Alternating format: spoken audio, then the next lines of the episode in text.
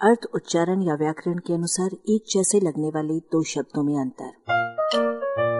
अपनी हिंदी सुधारें। बावजूद और दरअसल। इसके बावजूद भी उनका काम नहीं बना। इस उदाहरण में एक गड़बड़ प्रयोग खोजिए। बावजूद के बाद भी के इस्तेमाल की ज़रूरत नहीं है। बा के माने हैं साथ वाला, पूर्ण, जैसे बाअदब यानी तमीजदार बा असर, यानी प्रभावपूर्ण बाईमान यानी ईमान वाला बाकायदा यानी कायदे के साथ इन शब्दों में। और वजूद के माने हैं अस्तित्व या मौजूदगी। फलस्वरूप बावजूद का अर्थ हुआ वजूद के साथ, यानी होते हुए भी।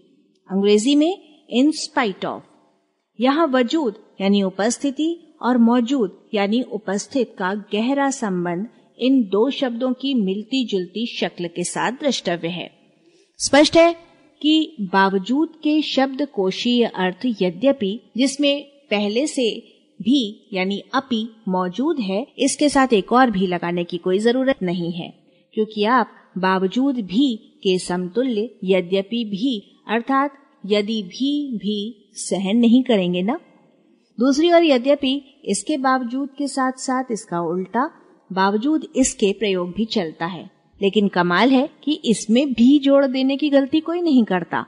दरअसल में में भी बात का छुटका शब्द में व्यर्थ है, क्योंकि बात उसके बिना ही पूरी है। दरअसल, फारसी शब्द दरअसल में, दर का अर्थ में शामिल है, अर्थात दरअसल माने है असल में या वस्तुतः। इस दर को दरमियान, यानी कि बीच, मध्य में भी देखिए। फारसी मियान का अर्थ वही है जो दर का है। यानी दरमियान का शाब्दिक अर्थ हुआ में में। अब यदि कोई व्यक्ति दरमियान, में का प्रयोग करता है तो हम इसका अनुवाद में में में करने के हकदार हो जाएँगे। दर दर भटकना में दर वो है जो दरवाज़ा, यानी द्वार, दरबान, यानी द्वारपाल, दरगाह, यानी दहलीज चौखट में है। अंग्रेज़ी के रेट अर्थ में प्रयुक्त दर शब्द बिल्कुल अलग है। आलेख, भाषाविद डॉक्टर रमेश चंद्र मेहरोत्रा, वाचक स्वर संज्ञा टंडन। अरबा की प्रस्तुति।